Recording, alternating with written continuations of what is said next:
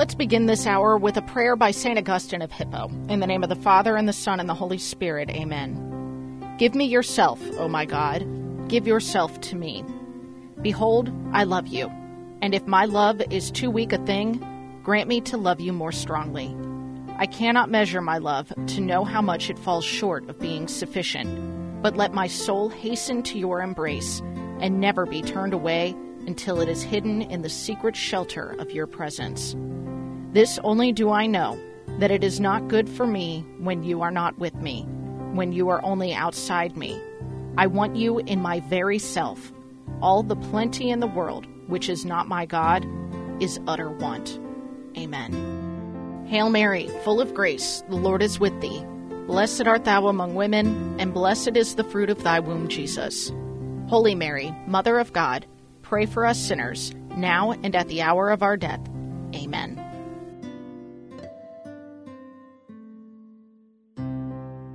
Good morning, and welcome to this special program, the Best of the Sunrise Morning Show. I'm Anna Mitchell, and Matt Swaim and I are excited to share with you some very awesome interviews of days gone by that we have pulled from the archives to bring to you this morning. Hope you can stick around and enjoy the entire hour ahead. We'll get started right now. It's two minutes past the hour. Catherine Fishlock back with us now on the Sunrise Morning Show here in studio with me, professional singer, musician, teacher. Good morning, Catherine. Good morning. So today's chant that every Catholic should know is the Ave Maris Stella. And this is, of course, a Marian hymn under her title of Star of the Sea. Do you know where that title comes yes. from? Well, I've read various things that Maris, which means sea or mm-hmm. ocean in Latin, actually sort of morphed from a different possible word, which actually me- meant bitterness. Miriam, oh, actually, oh, yeah. the name Miriam. So I've read various, you know, various things, but regardless, this title of Our Lady as the Star of the Sea is such a beautiful image in that mm-hmm. she guides our way as we navigate our way through um, the tumultuous ups and downs of life. Amen. Amen to that. Now, uh, this is kind of a long one in terms yeah. of it has, you said seven? Yeah, this has seven verses. So I thought what I'll, uh, uh if this is if this is a, a good idea for you, I will read the translation of just a couple of the verses and then sing the first and maybe the first two because sure. those are the most probably the most well known. I am at your service. All right. For it. So this is just full of beautiful. Um, you know, obviously it's it's a beautiful text, and again, they're always these texts are always loaded with good theology. So the first verse Hail, Star of the Sea, Blessed Mother of God and ever Virgin, happy gate of heaven. Mm.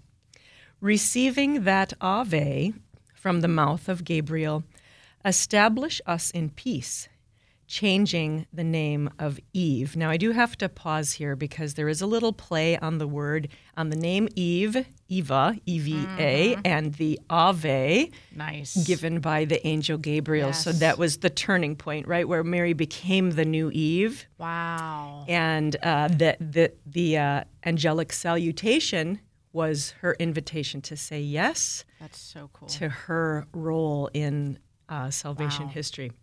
So that's a beautiful little uh, little tidbit there. Uh, and the third verse, I'll just go on here. Loosen the chains of sinners, give light to the blind, drive away our ills, obtain for us all good things. Keep going. All right. Just, just keep, just read us all the verses. Show yourself a mother. May he hear thy prayers, who, born for us, was willing to be thy son. Virgin above all others, meeker than all, Make us free from sin, meek and pure. Obtain for us a pure life. Make safe our path, that seeing Jesus we may ever rejoice with thee. To God the Father be praise. Glory to Christ on high. Honor to the Holy Spirit, one in three. Amen. Amen. It is. I was just I was just sitting here thinking, you know, this is this is not just a, a hymn of praise of Mary it's a prayer. Right. This is asking for her intercession. right? For her guidance, leading us all the way. All right. Now, many people may not know this chant. That's so, true. Um, I'm looking forward to hearing this. All right. Here we go. Ave Maris Stella Dei Mater Alma atque semper Virgo Felix celi porta sum mensi lud ave Gabrielis ore funda nos in pace mutans eve nomen. Solve vinclareis profer lumen cecis, mala nostra pelle bona cuncta posce monstrat esse matrem sumat per te preces qui pro nobis natus tulit esse tus. Virgo singularis inter omnes mitis nos culpi soluto mites facet castos, vitem presta puram, inter paratutum, ut videntes Iesum, semper coletemur, sit laus Deo Patri. Sumo Christo decus Spiritus Sancto. Tribus honor unus. Amen.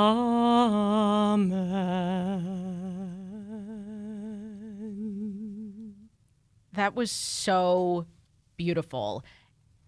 And I'm really glad you got to sing the entire thing. I'm so glad we had enough time for it. Um, if there's anyone out there, like, you know, choir director, music director, who's listening right now that wants to incorporate this, um, tell us about this book that you were just singing out of. Ah, sure. Well, you can find it anywhere. If you just look it up online, you'll be able to find. I'm sure you can find the score. But the book in particular that I was just using is called the Parish Book of Chant, and it's a publication by the Church Music Association of America.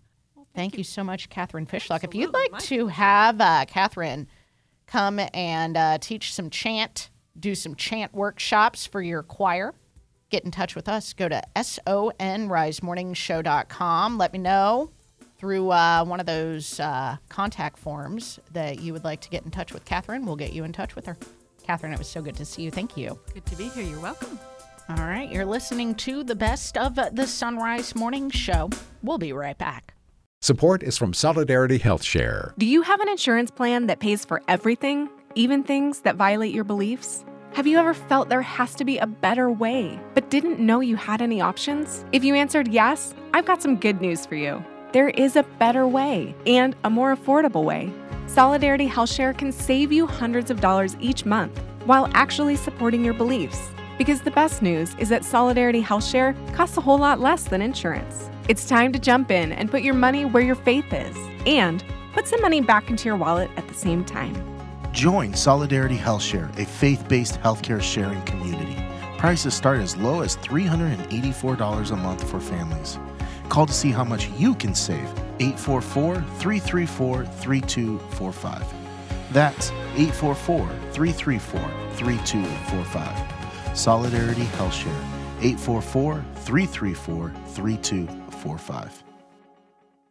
Coffee seems to become more important when any new school year rolls around, and this is a year to consider treating yourself to some truly delicious coffee. For that, we can highly recommend Mystic Monk Coffee. And when you shop their site after clicking the Mystic Monk link at sonrisemorningshow.com, you earn us a commission to help fund the show. You can also treat yourself to a new Sunrise Morning Show mug or travel mug in our online store. Get a mug and link to Mystic Monk Coffee through sonrisemorningshow.com. That's sonrisemorningshow.com. The Messy Family Podcast empowers mom and dads to embrace their sacred calling by helping you become a good parent and a great spouse. You can hear the Messy Family Podcast as well as faith filled podcasts from our friends and affiliates across the nation, all in one place, all free at EWTN Podcast Central. Visit EWTNradio.net slash podcasts today.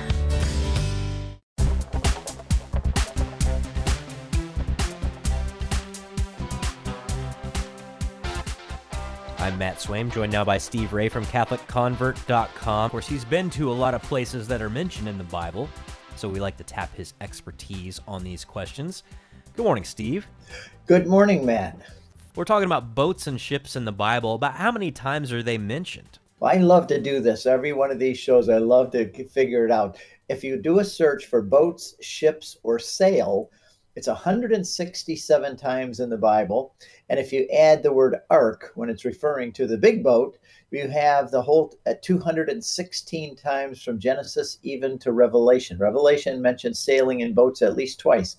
So, one of the things that's interesting is people always think of the biblical lands as being like a desert, but in reality, that's really a wide ranging geography. And, and there's water and there's lakes and there's seas and everything else as well. So boats and ships play a big part in the biblical story. They certainly do, and I bet you there's a decent percentage of uh, listeners with little kids right now who have a Noah's Ark playset in their home. not the right size, though. I would hope you not.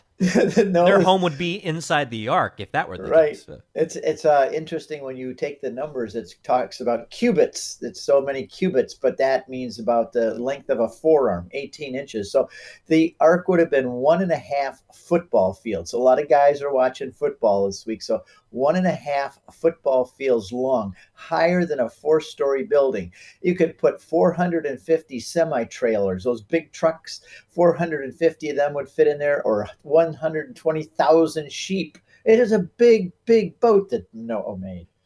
Yeah, it's a huge boat. Uh, but there's the biggest boat in the Bible. What would you consider? And I know we're we're we're you know making some exceptions here. What would be the smallest boat in the Bible?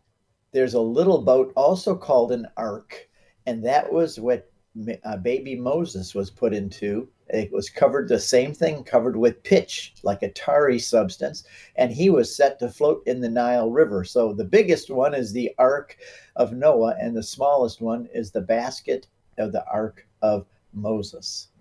Pretty cool. And uh, now we're looking at this, you know, question of boats and ships in the Bible. What are the bodies of water that they would most likely have been sailing on? Well, the Jordan River is too small. I mean, you could even today we do little paddle boat kind of things, you know, on on uh, those blow up air rafts, uh, but it's too small. In the Dead Sea, there's no boats out there ever because it's just totally dead and it's uh, the salt would ruin any boats that you put out there. But the Mediterranean and the Sea of Galilee, whenever we see boats, most all the time, they are referring to something that's happening on the Mediterranean or on the Sea of Galilee. Sea of Galilee, of course, a lot because of the fishermen. Jesus was out in a boat in Galilee. We'll talk about that in a minute. And it's kind of like the Mediterranean was like the internet freeway system in the ancient world. Everybody's going on the Mediterranean to go back and forth between countries and major cities. So it, it served as the freeway system and even kind of as the uh, whole internet system for the ancient world. Well, it's certainly how St. Paul did his strongest evangelization. And, you know, February 10th on the U.S. calendar, we celebrate the feast of St. Scholastica. But in Malta, there's a feast day, a big feast day, a national feast day involving one of Paul's uh, least successful boat trips. Well, I mean, I guess it was successful in its own way. It was uh, because it uh, converted the island of Malta. But uh, Paul says in Second Corinthians 11 that he had three shipwrecks. But actually, we know of four because in the end of the book of Acts, we have the longest detailed shipwreck or even a ship ride in Acts chapter 26, 27, where he is on a ship an Alex- from Alexandria, Egypt, carrying grain. And by the way, it was really tough to take uh, cr- ships back then because you, they were not cruise ships, they were cargo ships, and you had to rent space on the deck. So Paul would have rented space. This little uh, 50 square foot is for Timothy and I and, and Luke, and they lived on the deck of the ship. And the ship crashed into the island of Malta. And if you want to watch that and see what it is, uh, I'm putting up my video of the of the uh, shipwreck and where I went out to Malta and actually found the place where Paul crashed. You know, it's interesting. Uh, you know, you probably remember this as a Baptist. I certainly remember this as, uh, you know, a Free Methodist and Nazarene and such things. You know, we had churches named, you know, Divine Word so and so, or Community Fellowship, or Harvest, or whatever. Uh, eh, but then when you go to Malta, you find the Church of St. Paul shipwrecked. I would have never yeah. thought to name a church after St. Paul's boat crash. Right, that, I know, but it is. It's the ma- major church there, looking out over off from the cliff, looking out over the bay where he crashed. But the churches are smart. They they make their names based on things that actually took place there, like the bones of Saint Peter. You know, uh, uh, Paul, I mean, out outside the wall. So there's a lot of churches named, and like we talked a while ago about too, there's the Church of St. Paul's Vision, where he had his conversion experience in Syria. So I like the Church of uh, St. Paul's ship crash, shipwreck. Yeah, it's pretty fascinating. Now, uh, there are a couple of things that I want to talk about. First of all, uh, let's talk about the church as a boat because this is an image uh, that we see a lot in the church fathers. Uh, you know, Peter fisherman, obviously, but the church, a boat, that's a pretty cool image.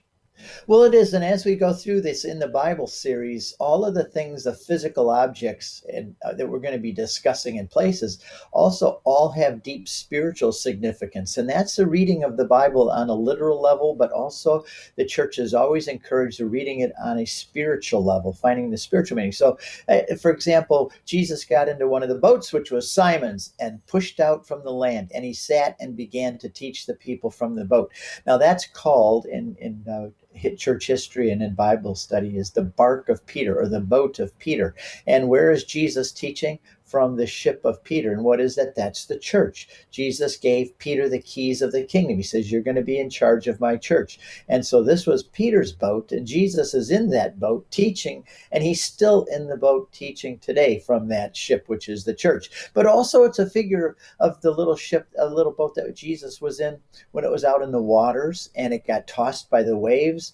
And they were out fishing for men, which is like evangelism. They were out in the world today, but there are storms and tribulations tribulations that hit the church and they get panicked, but Jesus is still there in the boat. And you may not realize it because he may be sleeping. He's not sleeping actually, but he may not be acting the way you expect. And then you say, Lord, Lord, save us. And he stands up and he stops the waves and the and the church again, the ship has peace and calm. So this in the in the fathers of the church, they saw several images, both from the, the being the bark of Peter from which Jesus teaches, or a picture of the church in the world tossed by the waves, that will, uh, Jesus is still there with us. He's in the boat with us. He's in the church with us today, and he is still in charge, and he can do what he wants. And so we have to trust him. Absolutely. And, you know, a lot of people ask, you know, what, you know, there's so much chaos and confusion and division in the church. And I say, yeah, I know. It's uh, pretty, pretty wild out there. Don't get off the boat. No, no, no, no. if you're ever in the storm, much, the alternative is much worse. Get eaten by a sea monster or something. You don't yeah, want that. that. You don't want that. That's another boat story with uh, yeah. Jonah who got thrown. That's probably the most famous Old Testament exactly. story of a ship with Jonah who was running away from the Lord and he jumped off. They threw him off the boat actually, and he was eaten by the big fish. And that is the Old Testament prophecy of Jesus being in the earth and raising again, the story of Jonah and the ship. So, all of these ship and boat stories have such significance to us, but oftentimes we ignore these objects as unimportant. But if we stop and take a look at them, like we're doing every week, we see all the deep spiritual meanings of there and even the resurrection of Christ in the story of Jonah.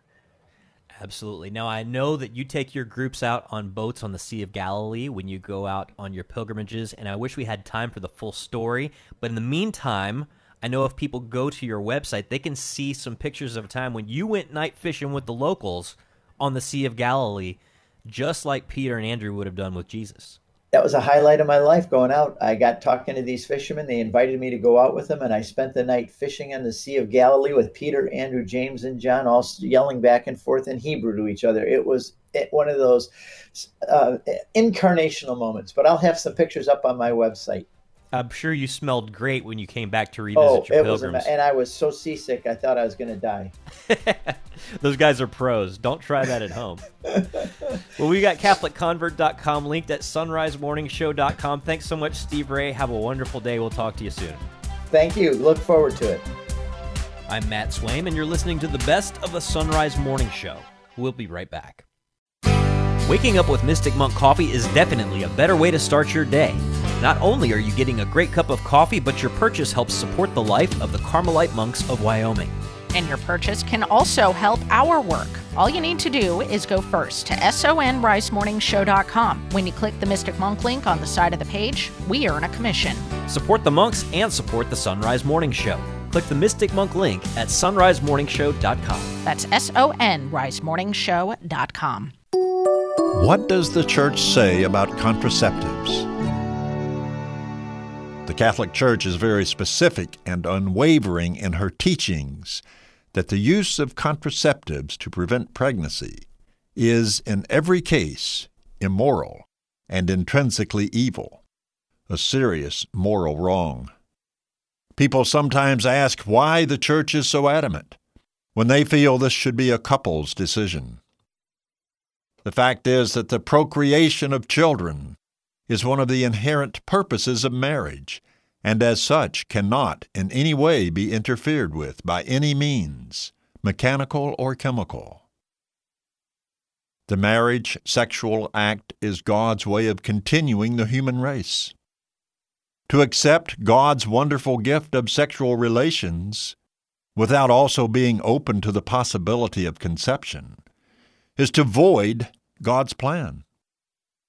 To employ any means of preventing conception as a result of sexual relations can never be justified, even if a couple is married. For more information, contact your local pastor or refer to the Catechism of the Catholic Church, paragraphs 2362 through 2366. For Sacred Heart Radio, this is Deacon Bill Mullaney.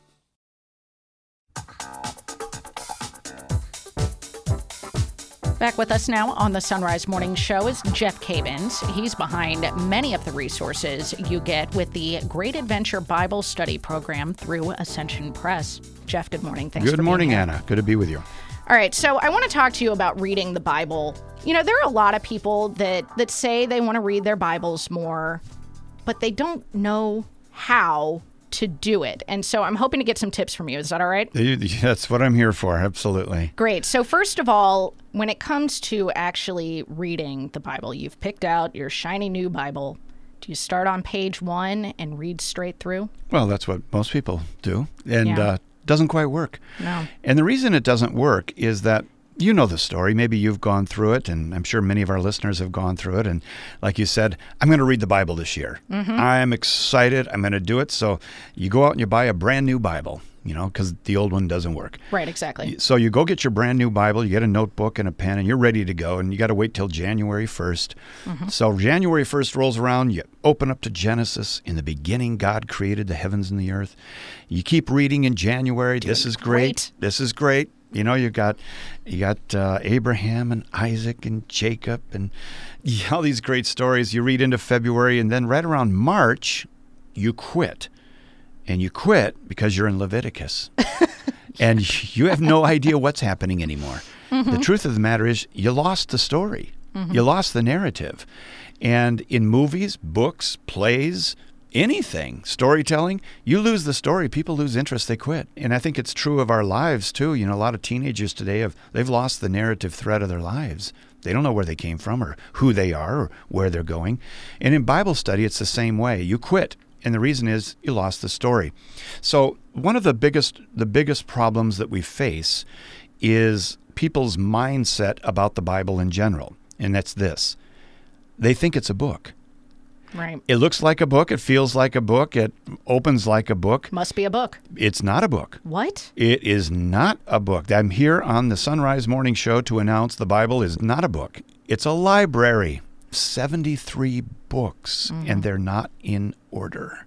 And, and this is the this is funny. I mean, I used to be a Protestant pastor for 12 years. Right. This is one of the funniest things is that very seldom does anybody teach anybody how to read the Bible. It, isn't that crazy? It's the, it's it's the number one seller of all time. But how many people can say, "Oh yeah, there's so many courses on how to read it correctly"? You've got to be taught how to read the Bible. So what what what we do is we treat it like a library, and it is made up of different types of literature. You've got historical books, you've got prophets, you've got wisdom literature, you've got uh, poetry, and you've got gospels and epistles, and you've got all these, and they're just kind of brought together in groups and then stitched together in what looks like a book. So what we do in the Great Adventure is we show you how to how to walk through this and how to read it as a narrative so you get the big picture or the big story. And that's the the thing that most people have a very difficult time doing. They know about David and Goliath. Mm-hmm. They know about Noah and the flood. They know about Elijah. They know about Mary. They know about Paul. They know about Peter. But they can't put it all together. So what what we do with the Great Adventure Bible Timeline is we show you how to read it in chronological order. And here's what we do. The first thing we do is we choose we we, we literally make 12 periods of salvation history, 12 periods. And then out of the 73 books, we identify the 14 that are narrative in approach, narrative in style. And then we show you where the other 53 fit in the context of those 14 books and 12 periods. So, in other words, we take the complex and we make it simple. So, you ask the question, you know, where should people begin?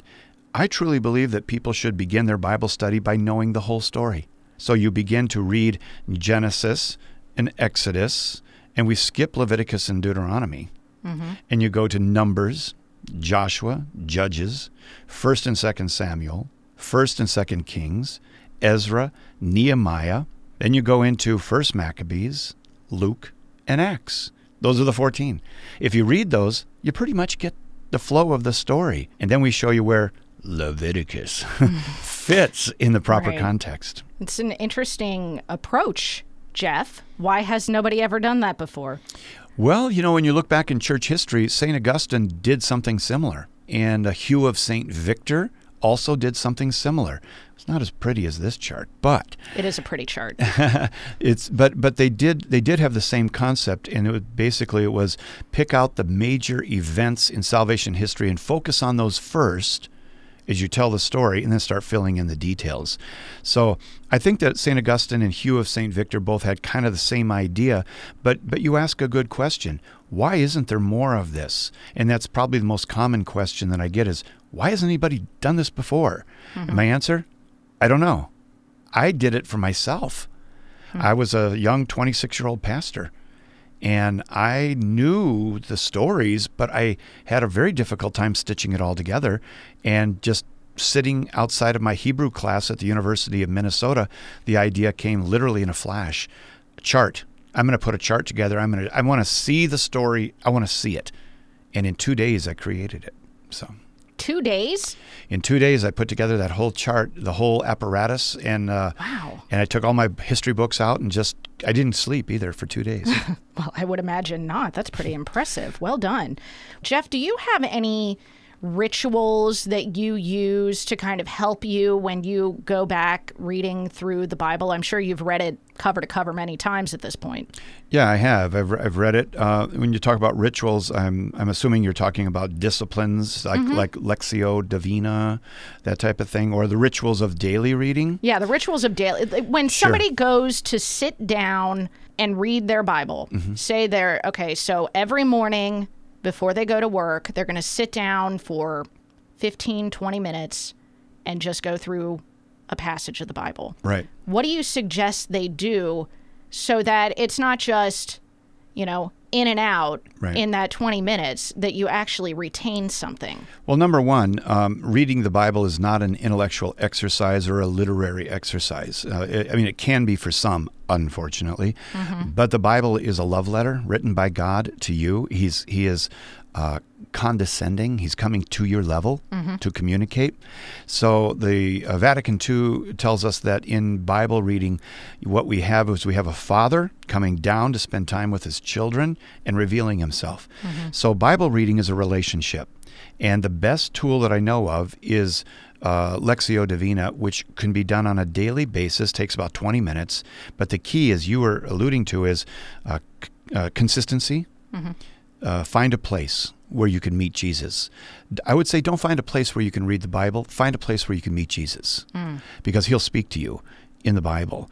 And uh, get a notebook, maybe a small moleskin notebook or something like that with a pen, and, uh, and and and make sure that it's it's it's good time.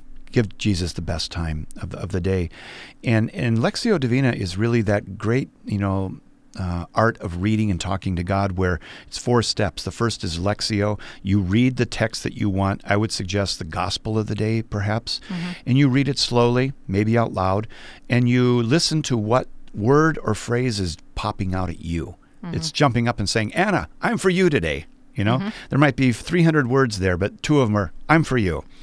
And you write that down. Then you move on to meditation. So it's Lectio, reading, meditatio, meditation. You put yourself in that story. You begin to meditate and see yourself in Jesus and you re- interacting. And uh, you begin to listen to what he may be saying to you in your life today. And you move into the third phase, which is oratio, which is prayer. You actually begin talking to him. And how does this apply to my life? And like if you're reading you know, Psalm 23, the Lord is my shepherd, I shall not want. If there's a phrase like, He causes me to lie down in green pastures, to talk to Him and to say, you know, Lord, that's, that's the phrase that jumped out at me today. Do you want me to relax in you? How can I relax in you?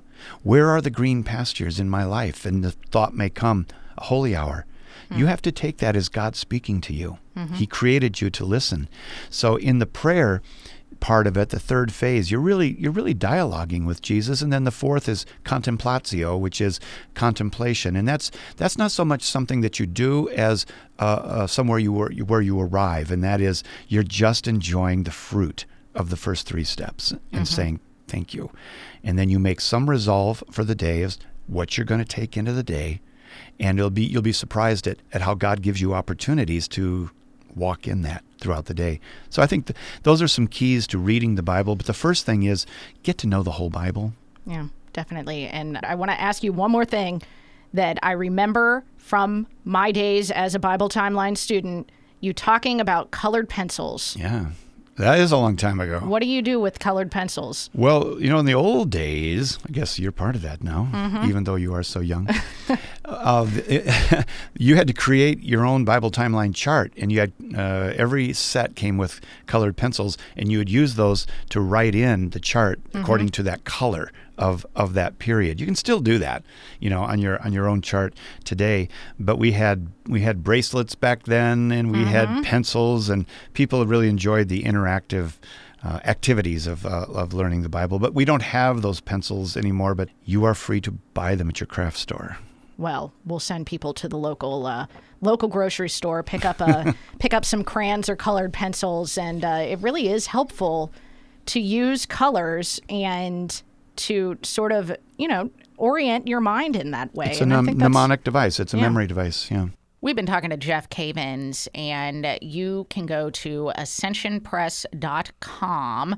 You can find all kinds of great resources related to the Great Adventure Bible series, including the Great Adventure Bible itself, the Bible timeline, the Catholic Guide to the Old Testament, and all of their podcasts as well. Ascensionpress.com. Jeff, it was so good to talk to you. Thanks so much for joining us. Thank you, Anna. God bless you. and you as well. And we would love for you to connect to all of our guests that you hear on the Sonrise Morning Show. Go to sonrisemorningshow.com where you can find our show notes. Be sure to click subscribe and you can get all the information linked in your inbox every morning as we go on the air. sonrisemorningshow.com. It's 35 past the hour. You listen to the Sonrise Morning Show? Well, imagine promoting your business right here to other listeners of the Sonrise Morning Show. You'll reach like minded folk across the nation on over 300 radio stations, each of those stations with thousands and thousands of listeners, not to mention all the people who listen on Sirius Satellite and our online app. Find out more about national underwriting of the Sonrise Morning Show by emailing me, Leah, at sacredheartradio.com. L E A H at sacredheartradio.com. I'm Father Timothy Schehr, and these are Biblical Impressions. There are people in the Bible whose names we never learn, but their lives are perfect examples of faith. This is true for a father simply called the royal official. This man comes to Jesus with an urgent request. His son lies sick at home near the point of death. The father rushes off to Cana, some twelve miles from their home in Capharnaum by the sea. All the way, he was determined to bring Jesus with him back to his son's bedside in Capharnaum, where Jesus would place his hands on the child and heal him. But something truly amazing happens. He comes back without Jesus by his side and on the way his servants catch up with him and announce his son is cured. He asked when his son made a turn for the better, and they said, at the hour that Jesus had announced his son would live. The Father believes simply on the basis of the word Jesus spoke. We have much to learn from this official and his example of faith. For Sacred Heart Radio, I'm Father Timothy Schehr. I'm Matt Swaim, joined now by Father Boniface Hicks. We've been going through his book, Personal Prayer A Guide for Receiving the Father's Love, and talking about vulnerability specifically and uh, different ways to be more vulnerable in prayer. Father Boniface, good morning. Good morning, Matt. Great to be with you. So, you've got this little section about this idea of vulnerability in the Mass and how uh, there are ways that the liturgy calls us kind of right out of the gates to sort of confess and admit our vulnerability and need for God. So, how does that play out? Yeah, just to, to set the context, prayer is about relationship, and relationships really grow through trust, and trust involves vulnerability to actually open our hearts and let ourselves be seen and show ourselves to, to another person, and that begins to develop intimacy as we share our hearts as we share our interiority. And certainly the Mass is the, is the greatest prayer. And we could say because it is the God Himself becomes so profoundly vulnerable in the Mass. Vulnerability begets vulnerability. Somebody's got to take the first step, and God certainly did that beyond anything we could have dreamed of in becoming flesh and dwelling among us and giving everything for us on the cross, and then in entrusting his whole body, blood, soul, and divinity to us in the Eucharist. And so God becomes so vulnerable. And uh, John Paul II called the Mass the sacrament of the bridegroom and the bride and looked at the Mass in that through that spousal lens.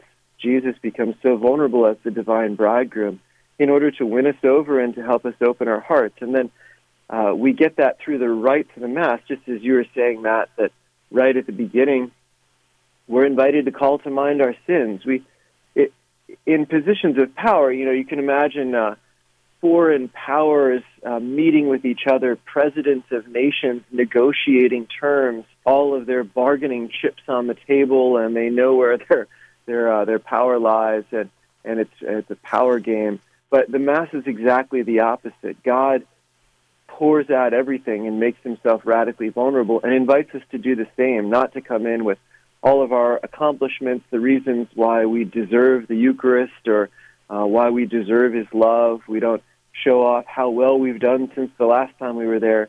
We start by acknowledging our deep need, our need for a Savior, our need for His mercy. We show Him the, the broken, bruised, painful places in our hearts as we acknowledge our sins, right, right at the beginning of the Mass.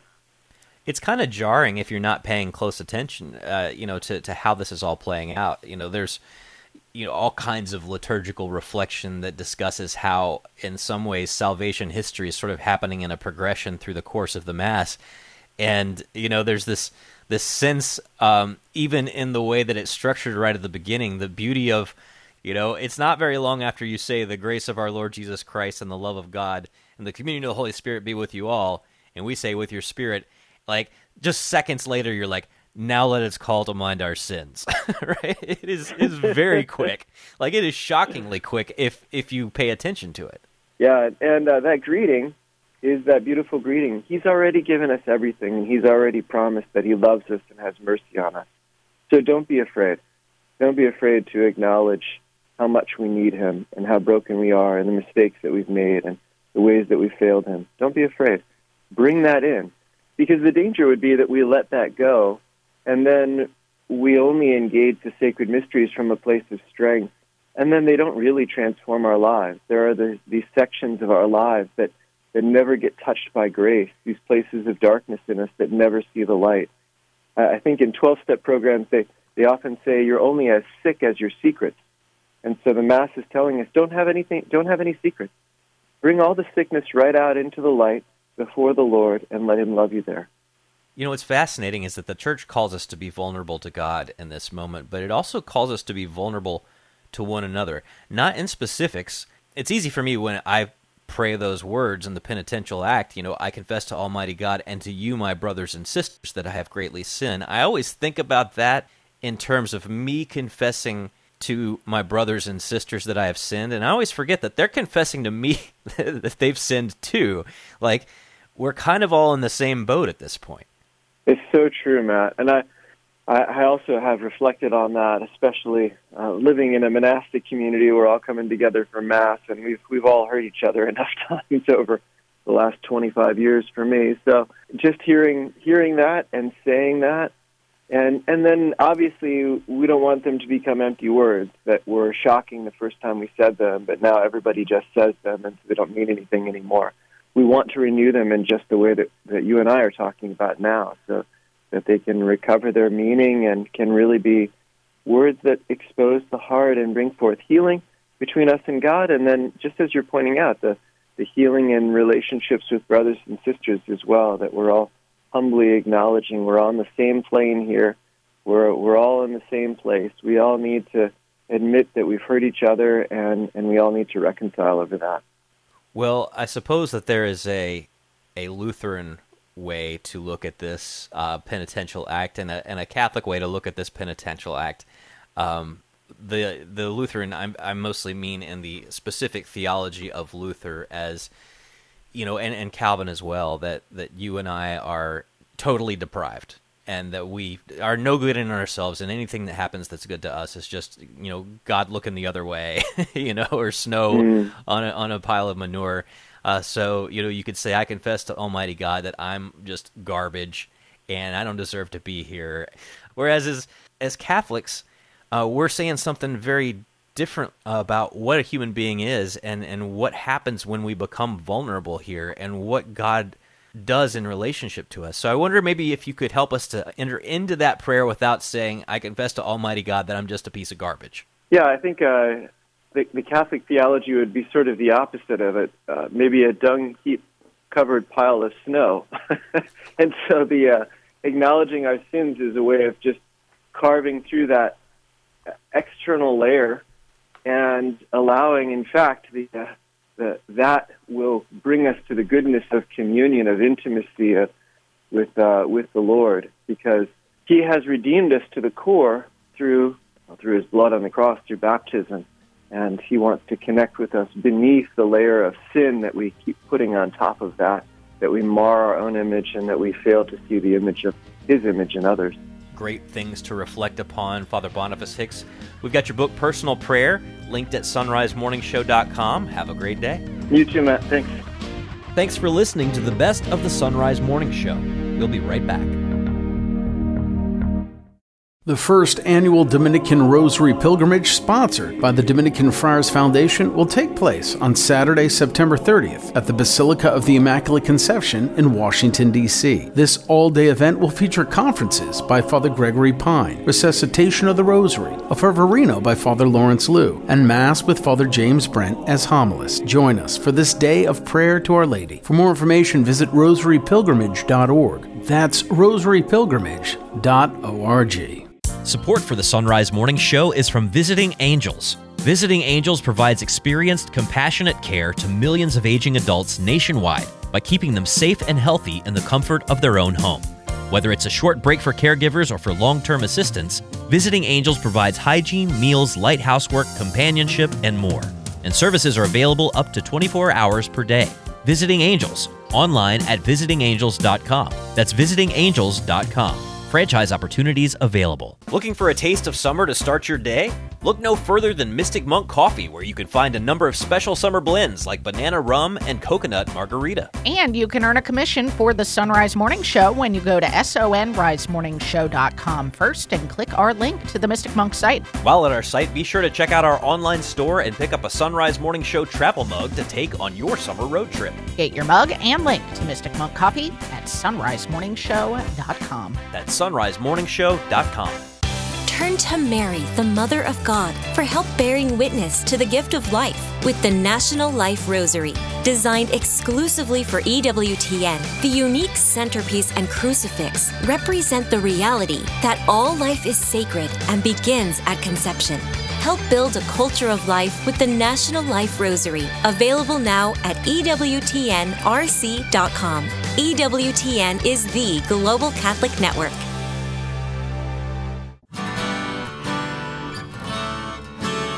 Joining us now on the Sonrise Morning Show is Father Sebastian Walsh. He's a Norbertine priest at St. Michael Abbey, where you can find their Abbot's Circle with a lot of great resources over there currently. And we've been going through his book from Catholic Answers Press, Always a Catholic How to Keep Your Kids in the Faith for Life and Bring Them Back if They Have Strayed. Good morning, Father. Good morning, Annie. So, we're continuing our way through the chapter, offering thoughts and and some hope in the various ways that our children can fall away from the faith. And today we're going to be discussing when an adult child gets married outside of the church. Now this happens so often, Father, that folks not mm-hmm. might not even realize that that this could be problematic. If you love someone, why should it matter whether or not they're Catholic?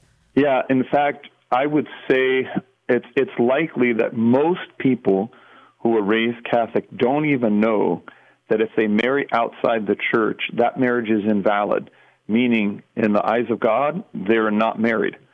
And that's a striking statement, but just the fact that most people don't even know that is a striking indictment on the, the state of catechesis in our country today. Can you explain? Because I, I mean, I hate to use this kind of terminology because it makes it sound like this is some arbitrary thing. But but what are the, mm-hmm. the rules that guide marriage outside of the church, and why does the church put these rules in place? That's a great question. You know, the church only has basically six six rules you have to follow over the course of your life that are essential so it's not like a whole bunch of rules. I mean, you have the Ten Commandments, obviously, but there are six rules that are instituted by the church itself saying, for the good of the faithful, you have to do these things. For example, you have to go to Mass on Sundays and holy days of obligation. You have to go to confession at least once a year. And one of those six rules is you have to get married inside the church with the blessing of the church.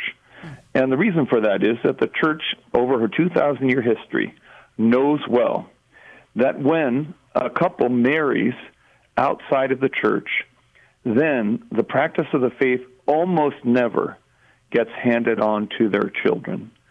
So, for the sake of the next generation of Catholics, the church has said no, every Catholic needs to have the blessing of the church when they get married. That way, they can get proper formation about being married and what they need to know for marriage.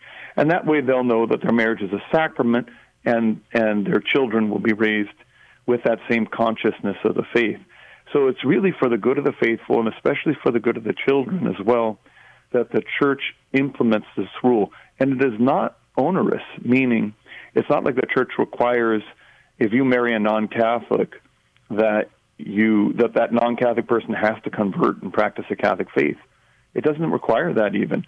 It just requires that the Catholic party agrees to raise the children Catholic and that both parties agree that the marriage is for the sake of children and is intended to be lifelong.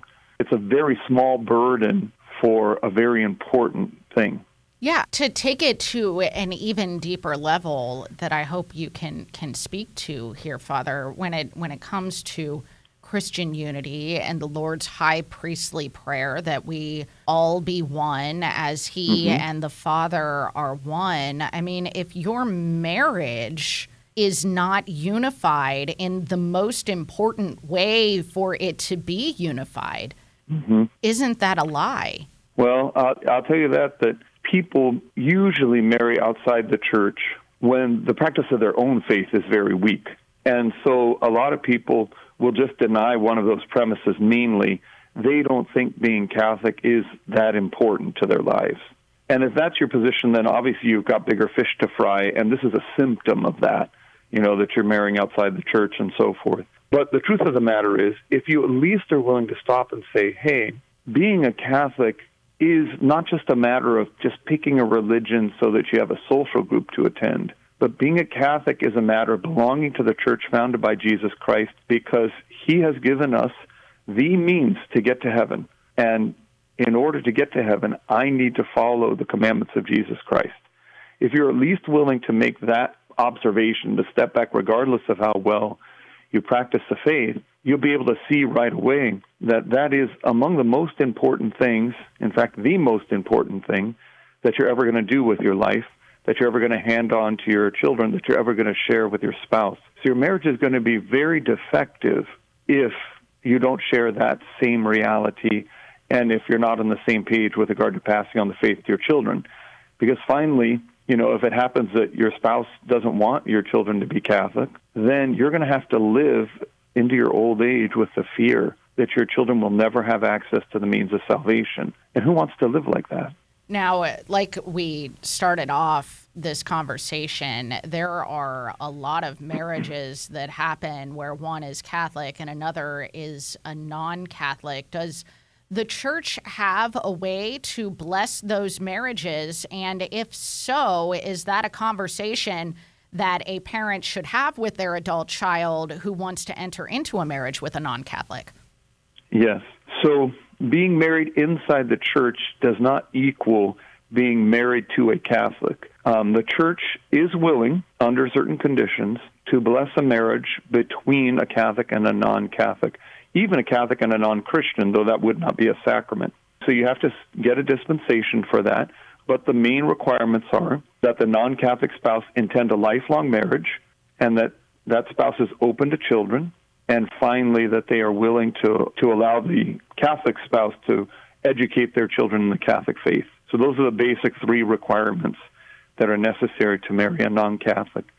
And as I said, that's a very generous dispensation from the Catholic Church, just basically saying, look, we're bending over backwards to make this easy, and we will bless your marriage as long as you seriously intend to do what marriage is for.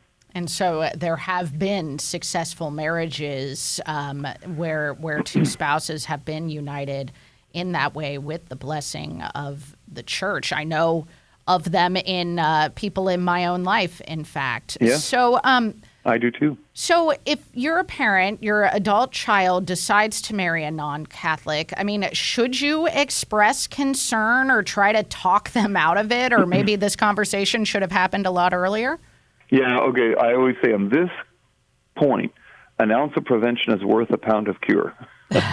so, I mean, there's two things that you should be telling your small pre married children. you should be telling them one, if you decide to marry outside the Catholic Church, you have then disinvited me from your wedding. I won't be able to go to your wedding if you decide to marry outside the Catholic Church. Tell your six year old that, okay? So they know if they decide to marry outside the Catholic Church, they've decided that you're not going to be able to come. Wow. The second thing you should tell your children when they're young is there's a billion and you know 1.3 billion Catholics out there. That means there's you know 650 million Catholic women. Try your best to marry someone who has your same faith if you can. it's not like you you're lacking choices there because I don't know. I know things... a lot of single ladies right now, uh, Father Sebastian, who would love to find a, a good Catholic man who's single, and uh, they they feel like they're they're just not out there, or not, or they're all entering seminary. I know, right? Exactly. Well, I kind of, I, I happen to know for some reason as a priest, I know all these single men that are looking for wonderful Catholic women and single women Gosh, we are looking for together, wonderful Father. Catholic men. Yeah. I know, I can't write exactly. I'm telling them, look, here they are, but for some reason they don't find each other. Um, in any case, you encourage your child to say, hey, if your faith is important to you, and it should be, then that should be one of the first things you look for. Now, I know, as you know, of many successful marriages where the, the spouse isn't Catholic, but they're not more successful because of the difference in faith. They would even be better if they had that union of faith, you know? And I also know cases where the spouse, right before the marriage, converts. Um, I know one very um, beautiful couple where the husband just told the, the woman right at the beginning of the dating, you know, I know you're not Catholic, but I want you to know up front, I'm never going to marry someone who's not a Catholic. And that's not pressure on you. It's just letting you know who I am. And she thought about it. She wrestled with it, but she eventually did become a Catholic, and she did that on her own, regardless of her husband's, you know, desire. And and uh, they have a beautiful family. She's a very solid Catholic. So, in any case, I encourage parents to speak to their children early about that. As I said, an ounce of prevention is worth a, a pound of cure. You can read more about it in Always a Catholic from Catholic Answers Press, shop.catholic.com, or you can find it linked at sonrisemorningshow.com. If you want to check out the uh, resources over at the Abbot's Circle from uh, Father's Abbey in California, go to theabbotscircle.com. Father Sebastian, thank you so much. Thank you so much, Annie. God bless you. You too. Thank you, Father. And that'll do it for this special edition of the Sonrise Morning Show. Thanks for listening. For Matt Swaim and Paul Lockman, I'm Anna Mitchell. May God bless you and keep you and grant you his peace.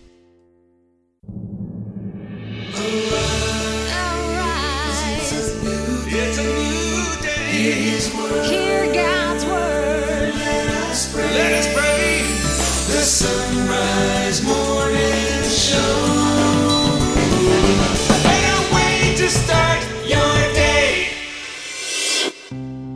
begin this hour of the Sonrise Morning Show with the Angel of Fatima prayer.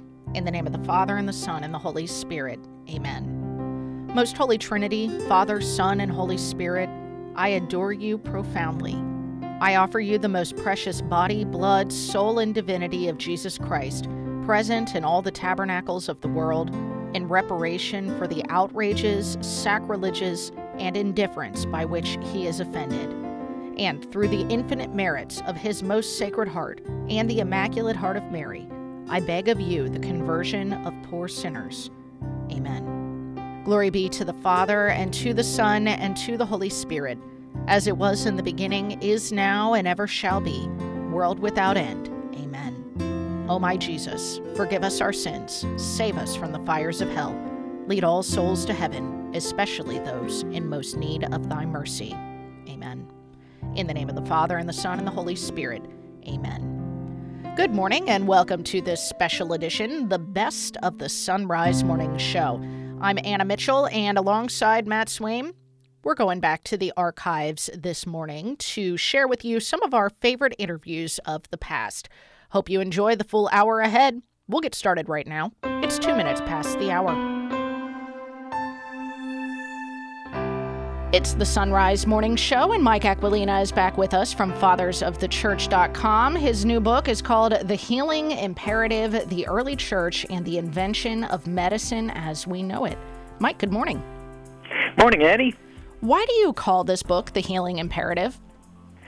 Well, because Jesus issued very few commands, but one of them is to heal. You know, he sends out the 70 and he says he says um whenever you enter a town and they receive you, eat what is set before you, heal the sick in it, and say to them, the kingdom of God has come near to you. It's a command it's an imperative. He's telling them to do this, and they go out and they do it. And what's interesting is that disciples of the Lord have been doing it ever since.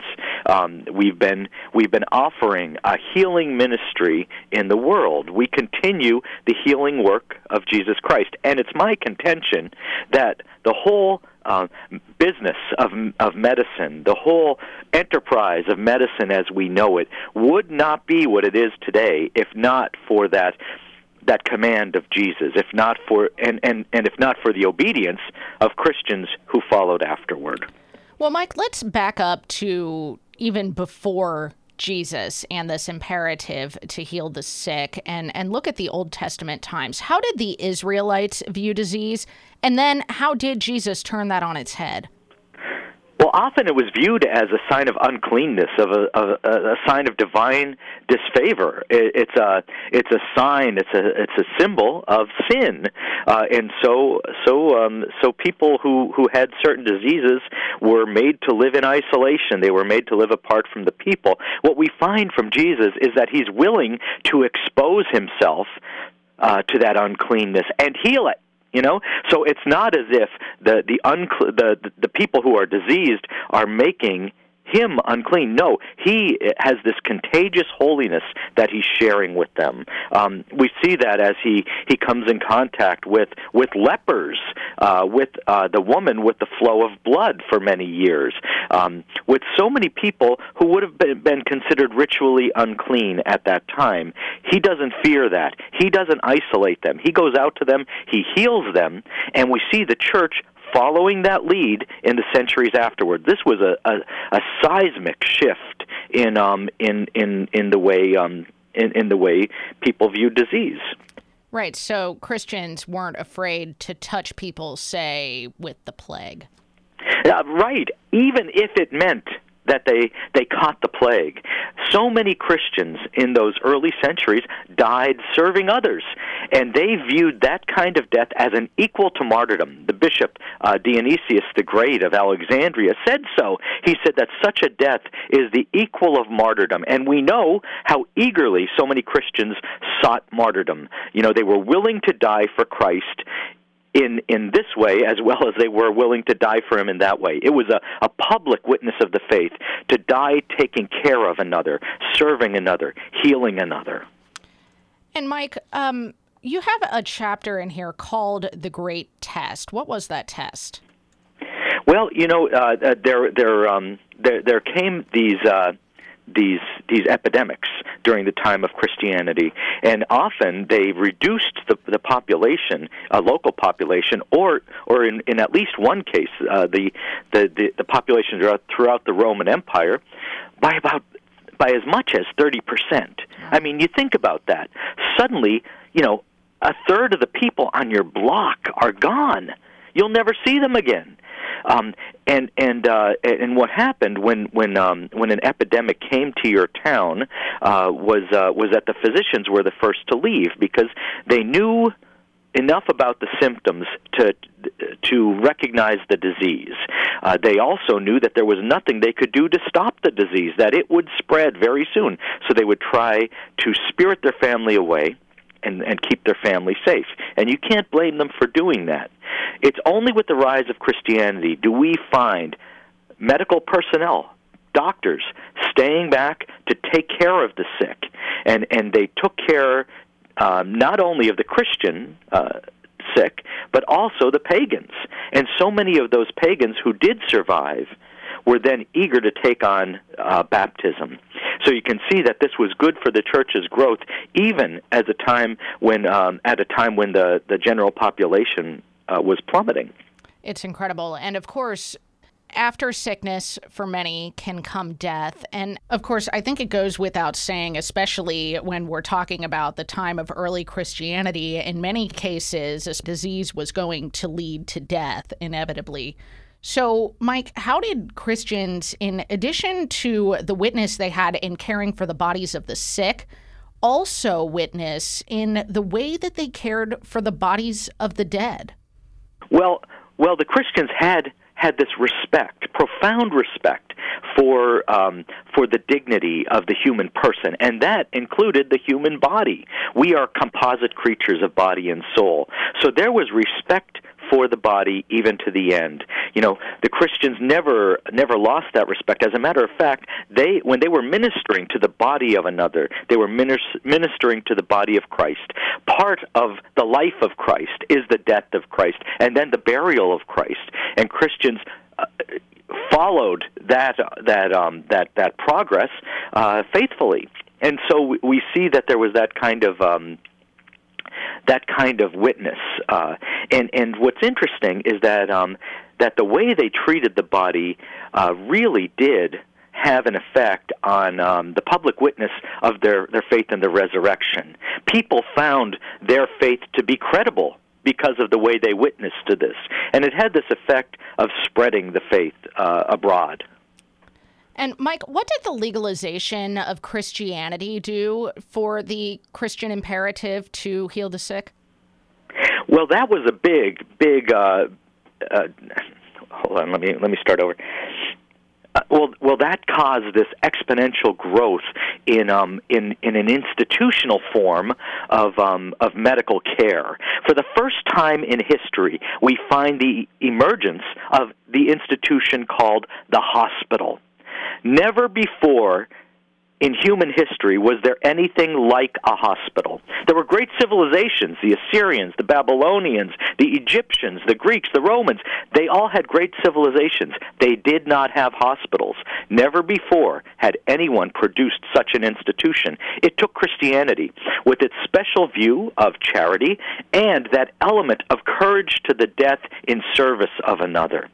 All of these things came together uh, to create this institution that had had never before appeared on the planet. Uh, we see in the years of persecution, the years before Christianity was legal, that the most the most popular um, profession for Christians to undertake was the profession of physician that this is, uh, you know, more Christians uh, are, are recorded uh, going into this field than any other field, more than plumbers or seamstresses or, or lawyers or, or any anything else. There, there are more physicians.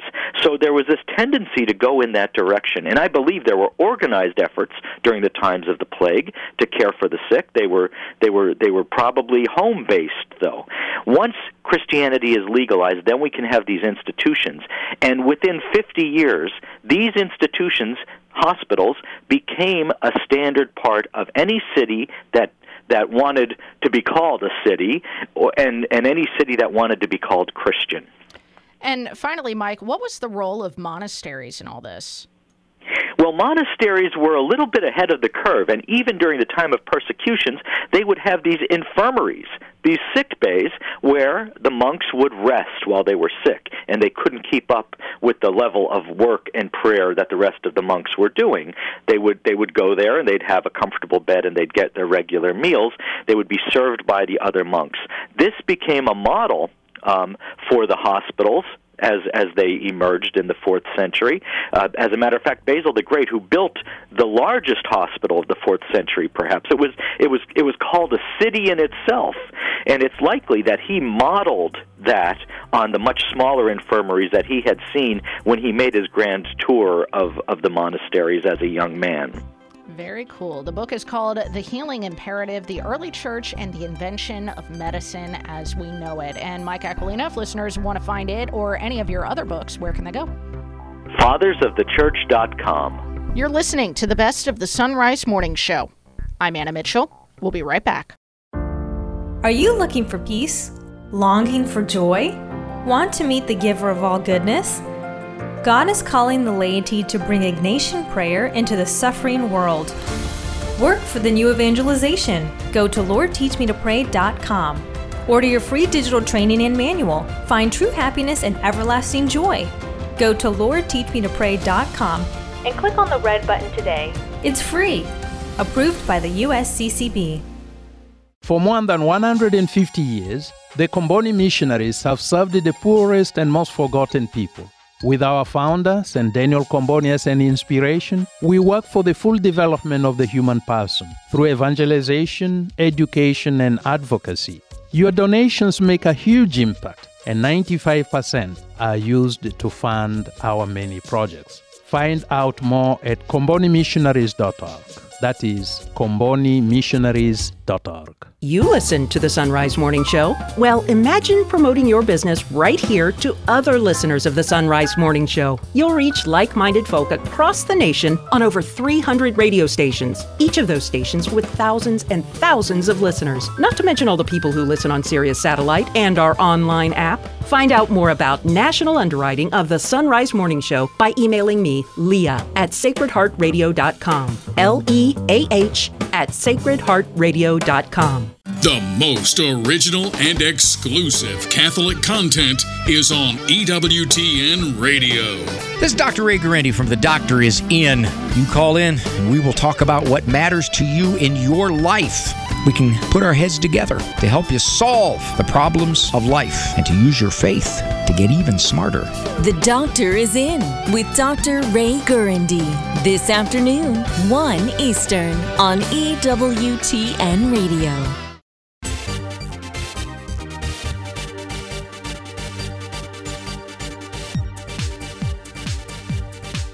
Always happy to catch up with Rita Heikenfeld from AboutEating.com talking about beauty secrets of the Bible today, Rita.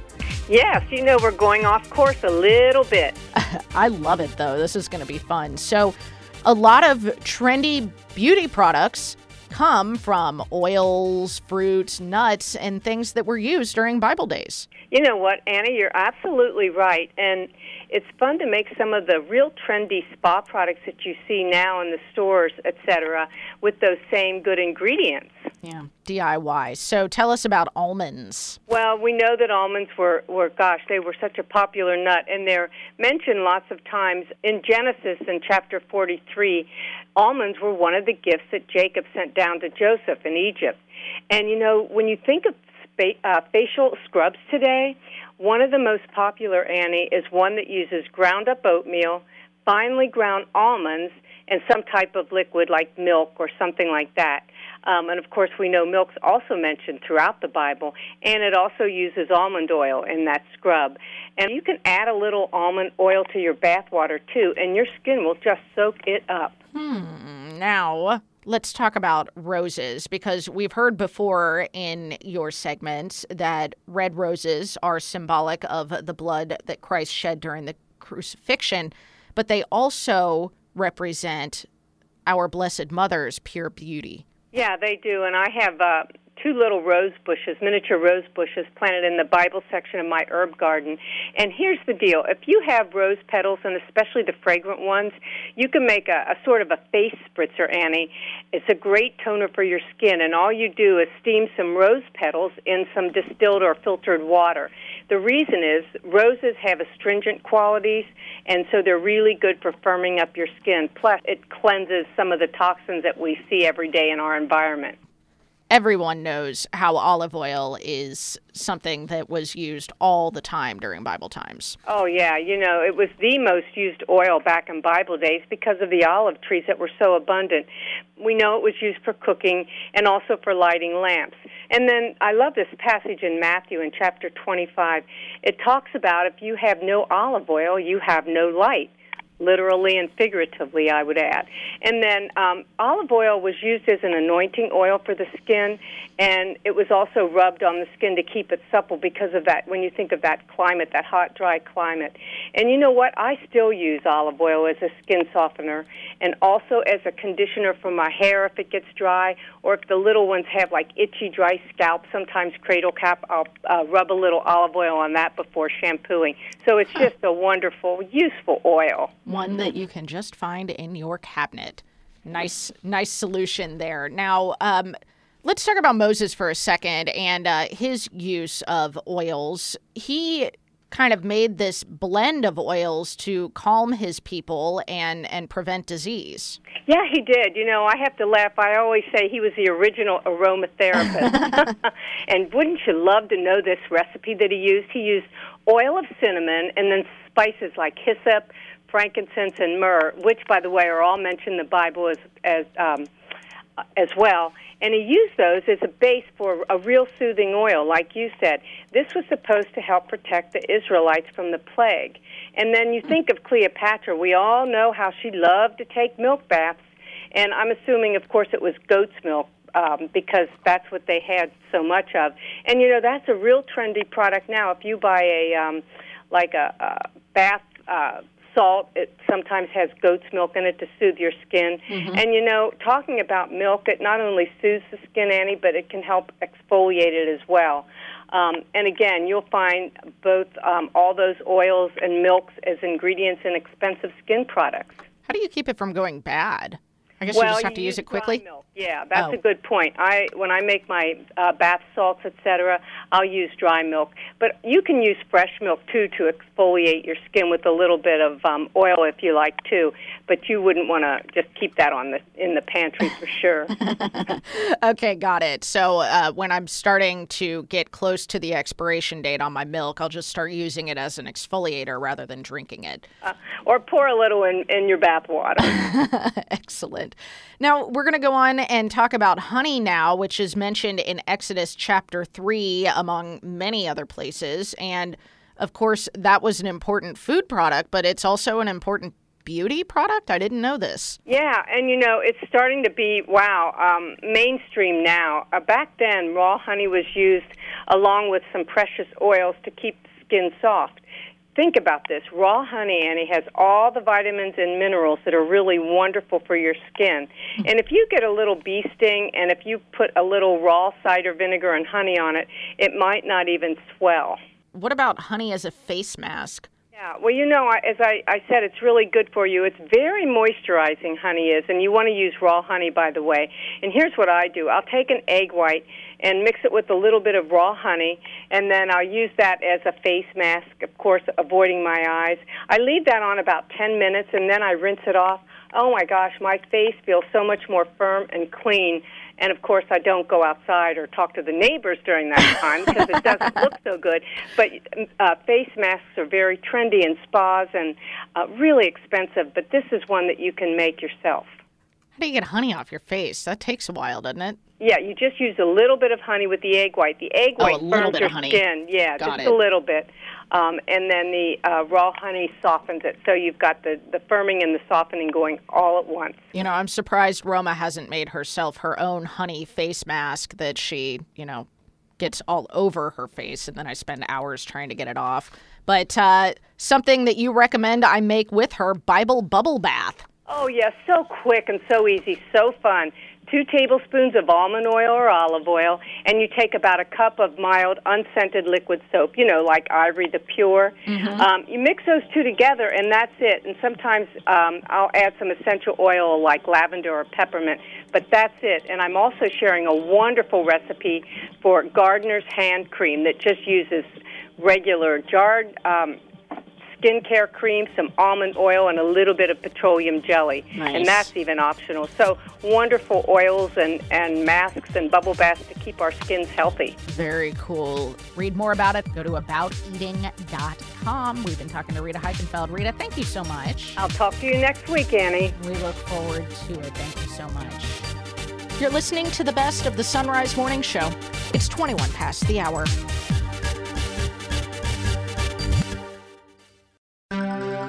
This is Father Rob Jack with a Catechism Moment. An issue that always begins to pop up as we approach Holy Week concerns the death of Jesus Christ. We want to know who's ultimately responsible for Jesus' death. We want someone to blame. Often we are like the apostles who responded to Jesus at the Last Supper when he told them that someone would betray him by saying this Surely, Lord, it is not I.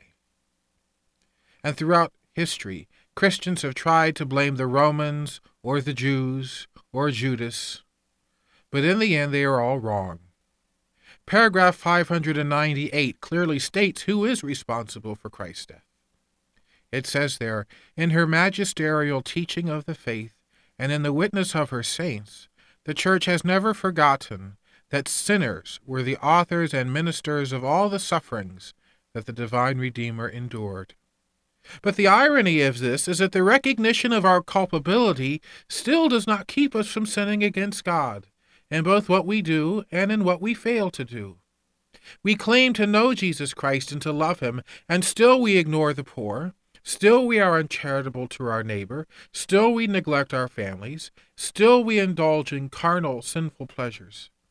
We still fail to pray or to attend Mass or obey the teachings of Christ and his church.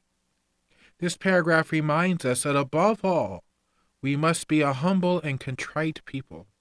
Our humility recognizes our human weakness, and our contrition recognizes our immediate need of God's grace. Through the forgiveness that Jesus Christ won for us on the cross, may we learn compassion for sinners, sorrow for our sins, and a firm purpose of amendment to turn from all of our sins, whether they be petty or mortal. Lord Jesus crucified, have mercy on us.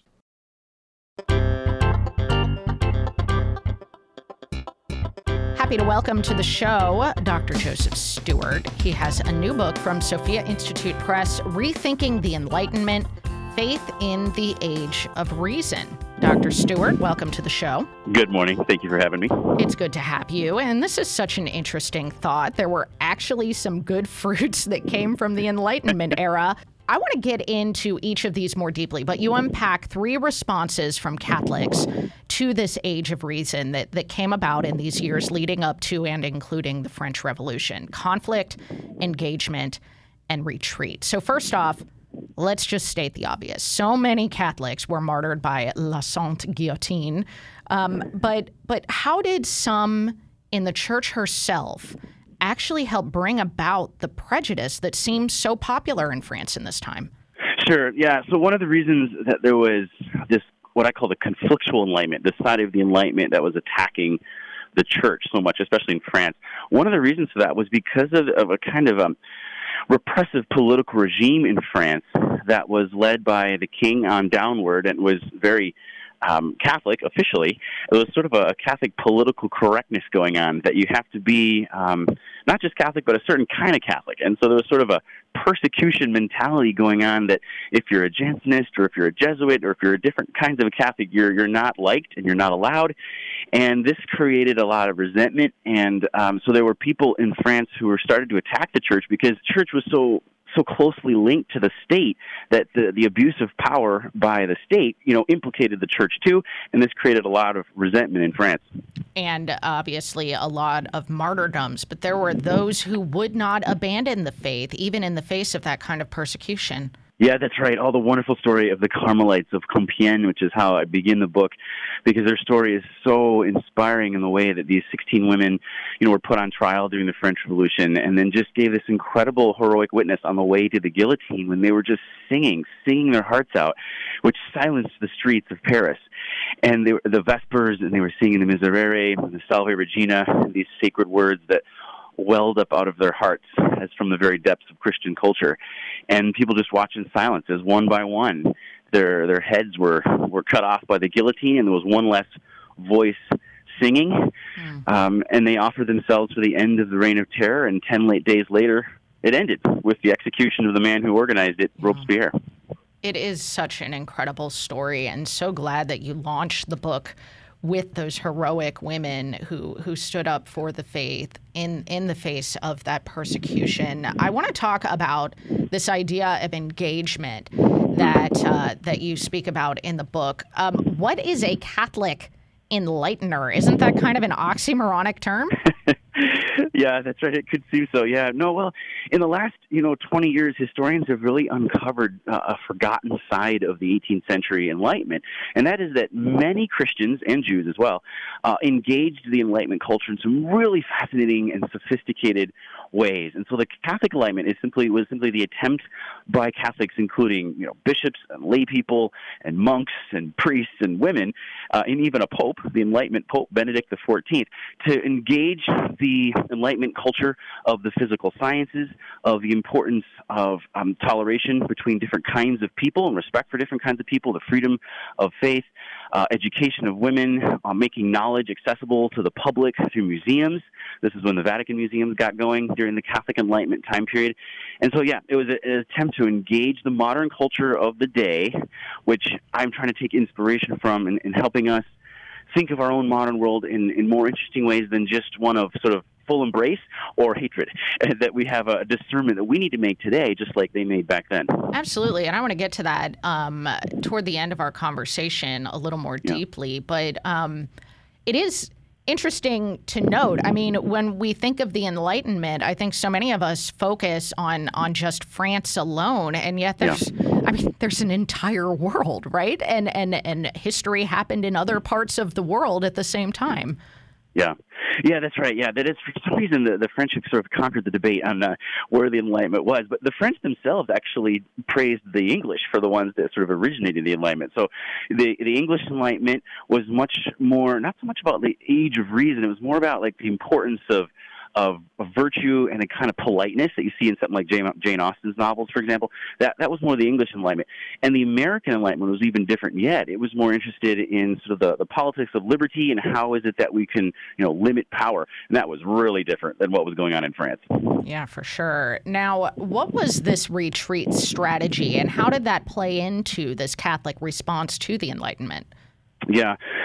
So one of the the sides of the enlightenment is what I call the, the practical enlightenment, which was the the side of the enlightenment that's not necessarily in conflict with Christianity. It could be, but it wasn't necessarily. It's the the enlightenment of the tradesmen and the inventors, like like Benjamin Franklin, the engineers, the practical people who created the first steam engine in 1712 and the first iron bridge uh, toward the end of the century. And so it's the it's the beginnings of the industrial revolution that's really creating the modern world. And as we know so well today, uh, invention and technology they can be used for good, as as we're conversing now from long distance, for example.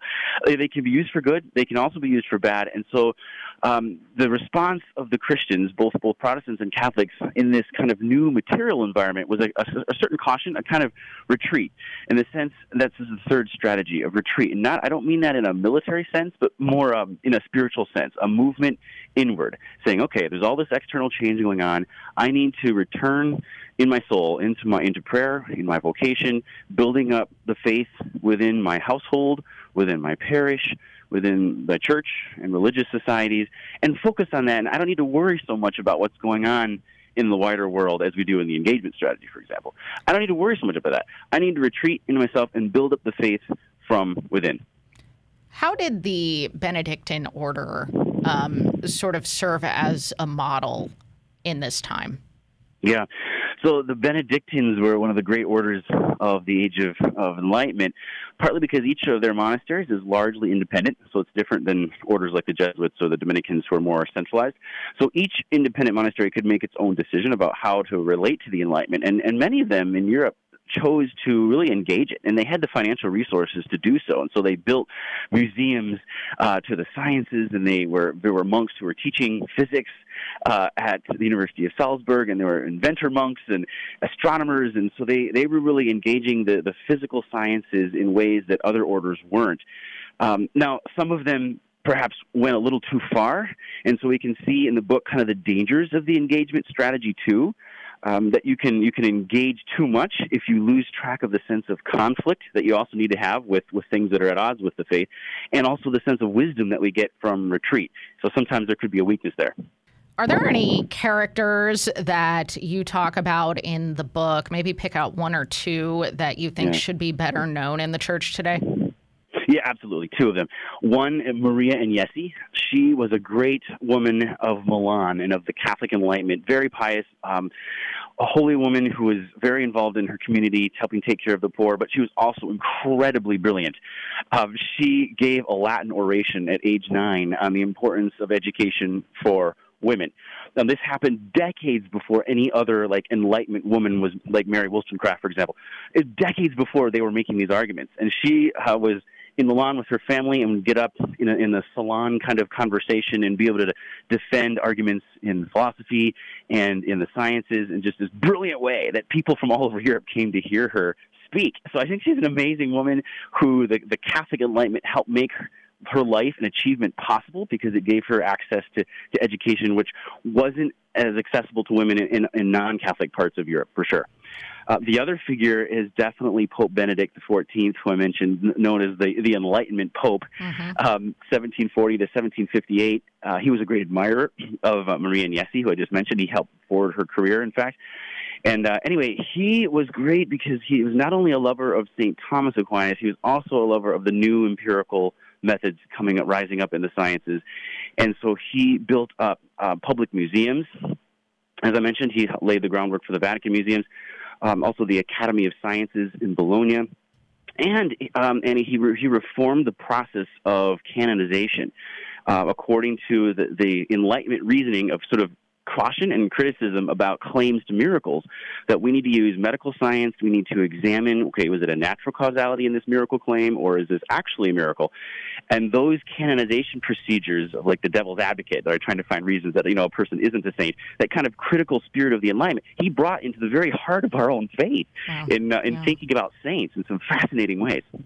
Wow, what a legacy. We're talking to Dr. Joseph Stuart about his book, Rethinking the Enlightenment. And, and Dr. Stuart, as we conclude our conversation today, why does any of this matter? What lessons can we take away from faith in the age of reason? And how can we Mhm. use that today?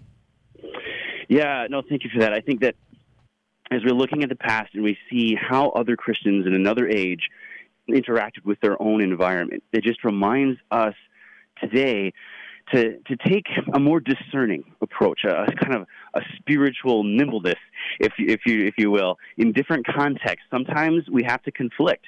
And we have, you know, lawyers today and politicians and doctors who are out there on the front lines of the cultural battles over human dignity and religious freedom and, you know, kind of checking government overreach and all these kinds of things. That's this conflict strategy. And that's what Christians did so well in the age of reason, and that's what we need to do again.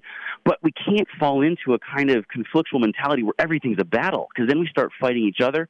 We turn inward. We, we, we sacrifice our unity uh, as as Catholics and as Christians. So we have to be able to engage each other and the wider world. It's so important for those outside influences to really engage them on their own terms. But to do either one well, we have to have wisdom, and we find that in this retreat uh, method or strategy. Sometimes we need to just ignore what's going on and, and just give it to God and, and turn inward in that retreat movement that can then sort of explode outward in, a- in a new kind of evangelical creativity. Those three responses of conflict, engagement, and retreat were made by Christians in the age of enlightenment, and I think we need to do it again. We're talking to uh, Dr. Joseph Stuart. His book is called Rethinking the Enlightenment Faith in the Age of Reason. Dr. Stuart, I'm going to have to have you back. I have so many more things I want to talk about, but we've run out of time today. Um, but we have the book linked at sonrisemorningshow.com. Some fascinating ideas in here. And So much uh, fun. thank you so much for joining us today. Thank you. You're listening to the best of the Sonrise Morning Show. It's 35 past the hour. This past year has been a crazy roller coaster ride, but you have the power to get your business back on track by underwriting the Sonrise Morning Show. Weekday mornings, your message will reach millions of engaged Catholic listeners across the U.S. and around the globe who want to know more about and support Catholic businesses and organizations. To get national exposure for your business, ministry, or nonprofit on the Sonrise Morning Show, email me, Leah at sacredheartradio.com. That's Leah at sacredheartradio.com. I'm Father Timothy Schehr, and these are Biblical Impressions. Family values is a phrase we are all very familiar with. Of course, the early church had family values too. We can see this from Acts of the Apostles, where we actually meet several generations of a family that Luke held in high esteem. Timothy worked by Paul's side for a long time, joining the apostle during the second missionary journey to Asia Minor. Timothy's family, at least the women in his family, were also Christian and apparently well known in the early church. Paul preserves their names for us. Timothy's mother was Eunice, and his grandmother was Lois. We get no further description of Eunice and Lois, but we do get to see them through their son and grandson. Timothy's dedication to the church, his unrelenting work for the truth, his preaching of the gospel, and his love of the Lord. So, although we cannot see Eunice and Lois physically, we can see them faith wise through their son. What a beautiful example of family values. For Sacred Heart Radio, I'm Father Timothy Schehr.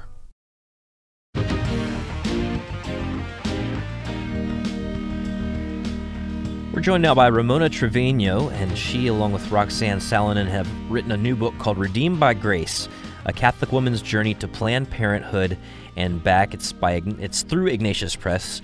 And Ramona, thanks uh, for being with us on the Sonrise Morning Show. Oh, thanks for having me. So, talk about your own life and some of the struggles that you went through as a very young woman that caused you to want to help other young women through the avenue of Planned Parenthood. Uh, yeah, I mean, I I had a difficult childhood. It wasn't the perfect, ideal uh, way of growing up. I had an alcoholic father, and then um, at 16, I became pregnant and entered into a very difficult and abusive um, marriage with my first husband. Ultimately, led in divorce and annulment. Um, and then, you know, a few years later, I was married in through the Catholic Church with my husband, and we entered fully into the church. And uh, somehow, a couple years after that, I entered into Planned Parenthood. So um, it's it's just been interesting, you know, how I ended up there. I don't, I really can't say for sure, but you know, we get lost sometimes, and and that's kind of what happened to me.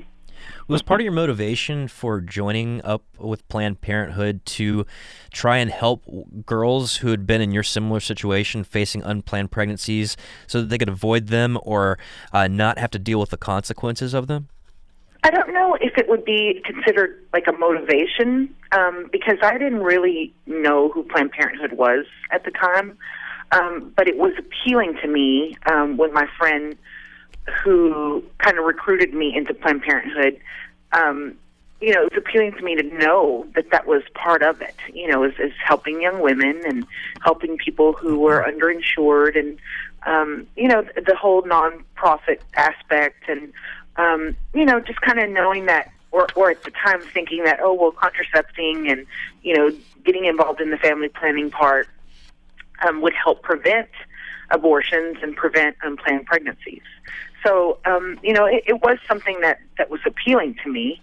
Uh, you know, I, I wouldn't really necessarily call it motivation because I didn't really know a whole lot about Planned Parenthood. Well, at what point did you look around at what was going on and think to yourself, something here is not ideal? Something here is not helping people in the way that they really need to be helped?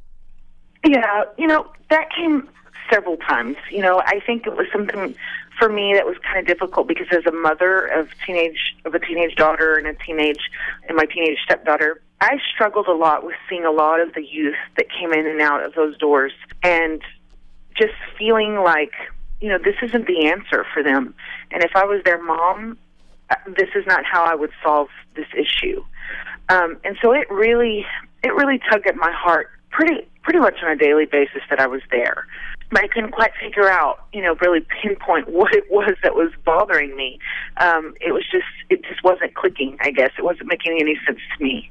As honestly and bluntly as you can put it, what did you think of pro lifers who prayed or demonstrated outside of Planned Parenthood?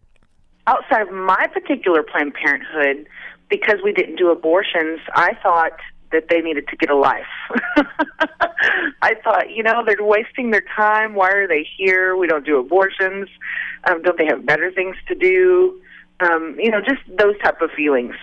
So, at what point then did you? I mean, did you ever have conversations with them, or did you just look out your window and said, "Oh, there go those idiots with their rosaries again"?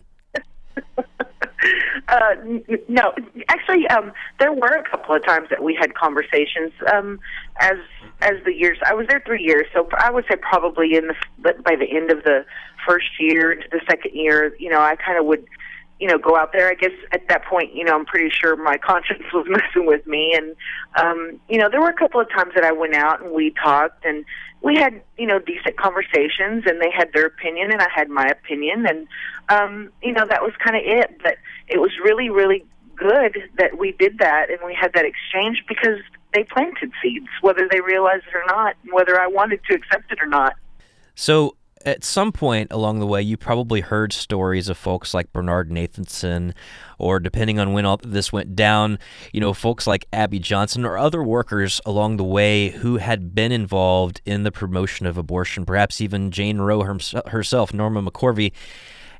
What were your thoughts about hearing people who had been so deeply involved in the abortion industry turning their back on this and becoming pro-life. I mean, what did you? What were your thoughts about that? hmm Well, to be honest with you, I had never heard of of anyone other than until I began listening to Catholic radio and, and and heard of Abby Johnson.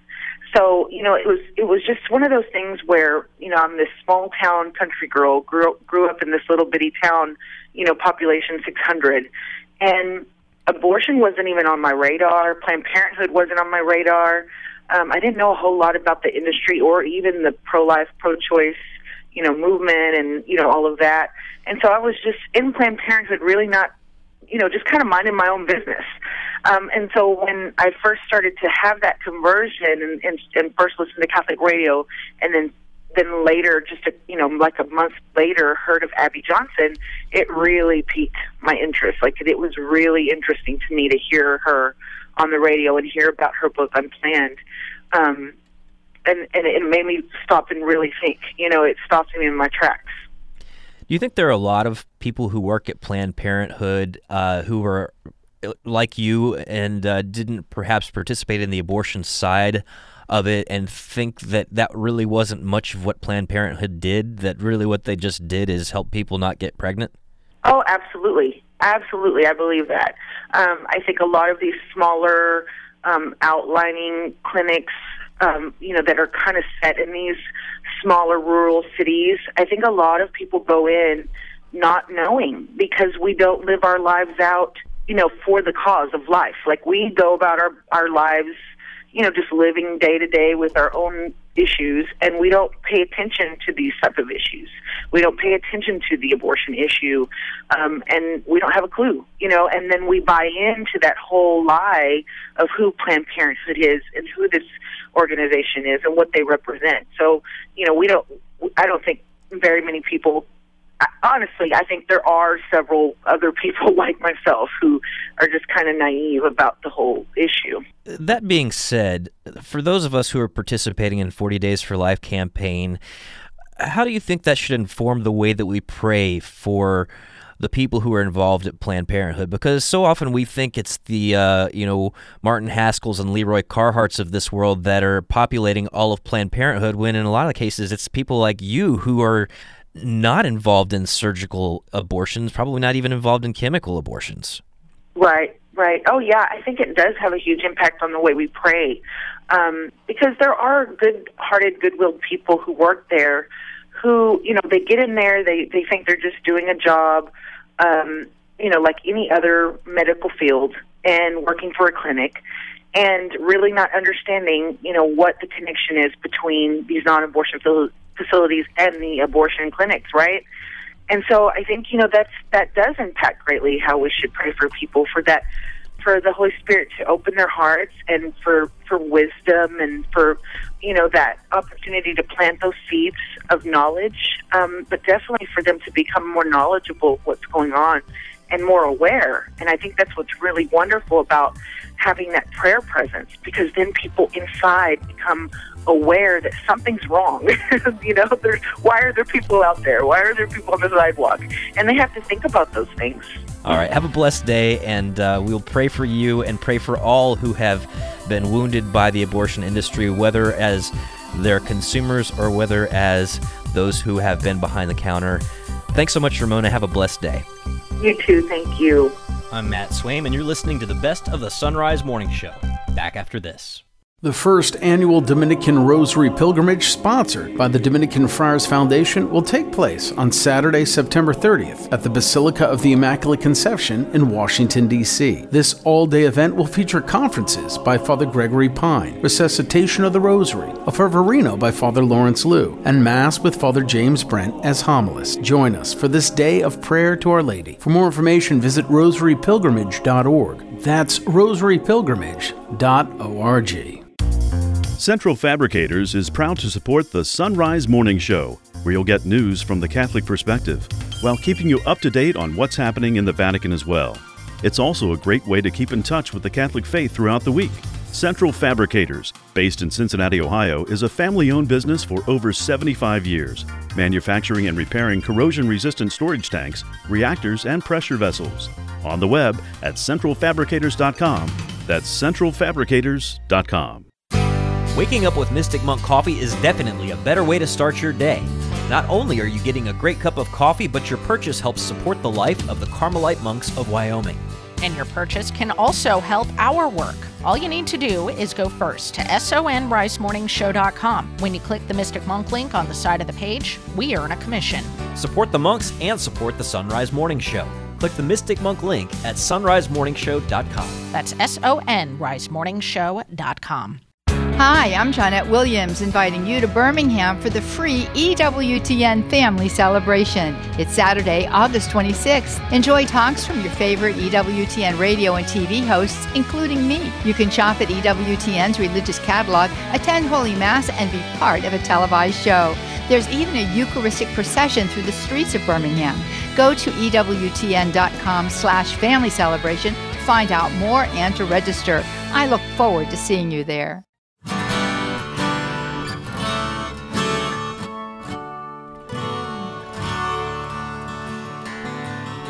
Back with us now on the Sonrise Morning Show is Dr. Matthew Bunson, Executive Editor and Washington Bureau Chief of EWTN News. Good morning, Doc. Good morning. Great to be with you. It is great to have you, especially when we get the opportunity to talk about one of your faves, Saint Stephen of Hungary born into a pagan family, but then died in a family that would include quite a few saints. So, what happened? Well, what happened is uh, what uh, often happened, and that is the, the power of the Christian faith in transforming not just families, not just royal families, but entire nations, and in that sense, too, uh, the whole of Europe and then the whole of the world. In the case of uh, Stephen, he was the son of uh, one of the Grand Dukes, uh, the powerful Duke of the Hungarians by the name of Geza, and his wife, Sarolt, uh, who was probably Transylvanian. Both of them had been pagan. Both of them were converted and then baptized by a great bishop and saint, Adalbert of Prague. And it was the same saint who then uh, baptized their son, who had the name of Vajk 985, giving him the name of Stephen. And that established, I think, right there that the key to all of the Hungarian history that followed. Yeah, talk about his mission to make Hungary a Christian nation. Well, he grew up uh, surrounded uh, by pagans, uh, by those among the Magyars, the Hungarians, who were reluctant to embrace the Christian faith. But he saw the importance of the Christian faith in two ways. One, building culture, but then also the genuine good that it could bring to transform a culture, especially what had been a very violent and pagan one. And as a result of that, when he succeeded his father, first as this Grand Duke of the Hungarians and then as actual king, he had to overcome many pagan claimants uh, and pagan resistors. And what he did in that fighting was at the same time then to establish not just laws favoring Christianity over the pagan culture that had been there, but it was really in order to transform Hungarian culture into an authentic Christian one. And what that meant was immense activity in caring for the poor and the sick, building churches, of creating roads that could take pilgrims uh, as a faster way to the Holy Land. Uh, and as a result of that, pilgrims by the thousands traveled through Hungary. So, in every possible way, he demonstrated to the Hungarians, but also to the surrounding tribes, the importance of Christianity, but also how their lives could be changed. And he actually truly believed it. And then, perhaps even more importantly, how did he foster the faith in his own family? Well, he did that um, in a couple of ways. First, by actually living the faith. Um, he was famous for his charity. In fact, uh, it is said that uh, his beautifully preserved right hand, the holy dexter, as it's called, uh, was preserved for two reasons. One, uh, in the, the coin, the, the gold that he handed out with that hand everywhere he went. The other was that on his deathbed, after the tragic death of his son Emmerich, he reportedly, according to legend, lifted his crown and held it up uh, to the Blessed Mother, uh, telling her that she is now the guardian of Hungary, the, the real queen of Hungary. So there's examples like that that not only made them role models for the Hungarian people, but role models within their own family. It's why his son, Emmerich, whom he had so hoped would succeed him, but who died uh, in 1031 in a hunting accident, uh, he himself was canonized uh, along with Stephen of Hungary. That's a rare feat indeed that you'd have a father and a son both canonized, but the, the chronicles are very clear uh, that Emmerich deserved that canonization, as did his father. Now, we cannot let you go, Dr. Bunson, without telling us the story, this wonderful story that you have about your own family's devotion to St. Stephen, King of Hungary. Well, my late brother uh, was uh, given the, the, the, name Stephen. He was Stephen Mark, uh, and he was baptized on the feast of St. Stephen.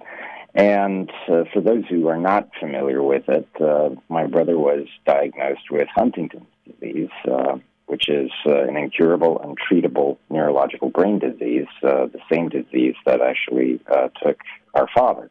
And it was in early 19, the 1970s, around 1973, that Cardinal Mindszenty, who had been freed at last from the years of imprisonment, was able to travel the world to warn everyone about the dangers of atheism, of communism, and he made a stop in Hawaii, where I grew up. And he specifically asked at an event uh, to speak to my brother.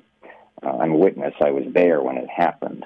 And he asked to talk to my brother, asked his name, and he was told Stephen. He said, Which Stephen? And my mother said, Stephen, King of Hungary. And he said, Yes. Uh, I said, He said to us that I have been looking forward to meeting you. He said, Because I knew when I came to Hawaii I was supposed to meet you. And he said that the years in, to come will bring many hardships and a great cross.